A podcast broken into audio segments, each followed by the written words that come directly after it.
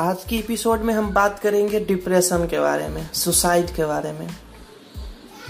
तो कल ही हाल फ़िलहाल में बॉलीवुड के जाने माने अभिनेता सुशांत सिंह राजपूत ने सुसाइड कर लिया। तो सोशल मीडिया पे बहुत सारे लोग डिप्रेशन के लिए लिख रहे हैं।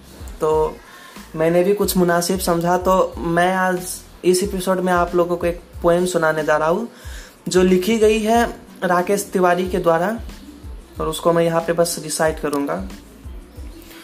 तो ये कविता शुरू होती है, एक बंदा सुसाइड कर लेता है तो उसके दोस्त लोग उसके जनाजे पे जाते हैं और बोलते हैं कि वो अच्छा आदमी था।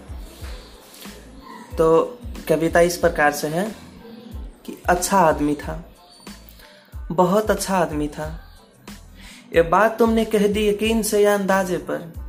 अब कुछ ना कुछ तो कहना बनता था ना उसके जनाजे पर। नहीं कहते तो जमाने को तुम्हारी अच्छाई पर शक हो जाता, अगर वो सुनता ना तो खुशी के हमारे पागल बेशक हो जाता। खैर, ये बताओ कि अच्छा ही था तो अच्छेपन का हिसाब क्यों नहीं दिया? हफ़्ते भर से कुछ पूछ तो रहा था ना, वो कभी सवालों का जवाब क्यों नहीं दिया?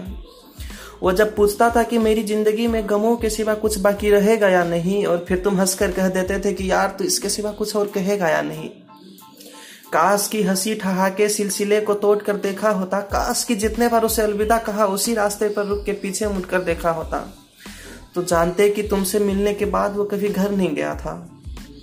उसके चेहरे से नाराज़गी का असर नहीं गया था। वही पेट के सहारे सड़क के किनारे बैठ जाया करता था। आते जाते मुसाफिरों से रूट जाया करता था। तुम जानते थे ना कि वो हम सबसे कुछ दिनों से बड़ा अलग अलग सा दूर सा रहता था? पर क्या यह जानते हो कि अकेले पलंग पर बैठ कर घर में पंखों दीवारों को घूरता रहता था। कहा तो था, उसने कि मिलो, मुलाकातें करनी है। जो किसी और से नहीं कही, वो तुमसे बातें करनी है। और तुम ऐसे में ज़िंदगी कैसी जीनी चाहिए, ऐसी बातें फर्जी भेज कर। दो चार चुटकिलों के साथ हँसी वाली इमाजी भेज कर। तुम्हें लगता था कि वो संभल जाएगा। संभला नहीं तो क्या हुआ? अच्छा आदमी है, समझ जाएगा।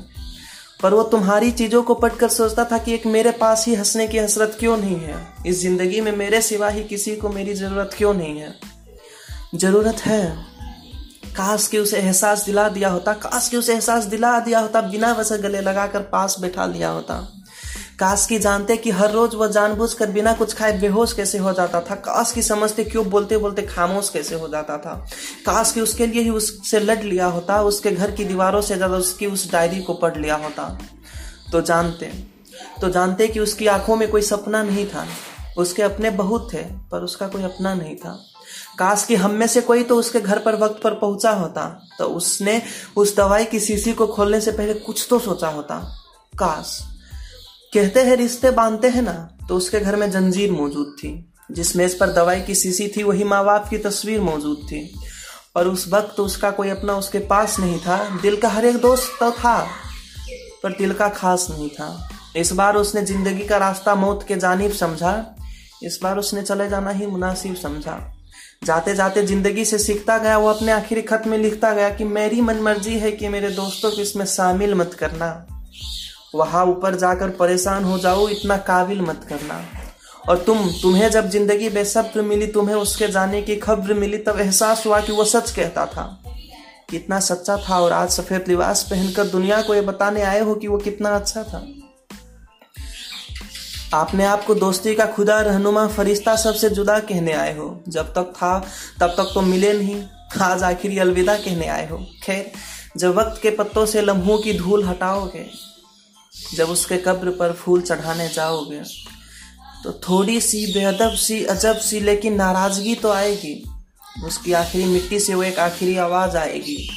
आवाज़ कहेगी कि ऐसी कई मंजर के गवाह हम सभी खुद हैं। मुझ जैसे कई अच्छे लोग आज भी तुम्हारी महफिल में मौजूद हैं। तो अगली बार कोई दिख जाए तो उससे बातें करना, मुलाकातें करना, उसका दिल रख लेना। उसके घर जाके उसको तोहफे देना और उस दवाई की शीशी को खिड़की से बाहर फेंक देना। तब तब शायद वो ज़िंदगी जीने का हौसला कर सके, तब शायद वो खुश रहने का फैसला कर सके, तब शायद तुमसे नेकी का काम हो जाए, उसके दोस्ती की पहली लिस्ट में तुम्हारा नाम हो जाए। ये बातें हम सब जानते हैं, सबको पता है। बस कहना लाजमी था ताकि तुमसे किसी के घर जाकर सफ़ेद लिबास पहनकर ये ना कहना पड़े कि आदमी बहुत अच्छा था।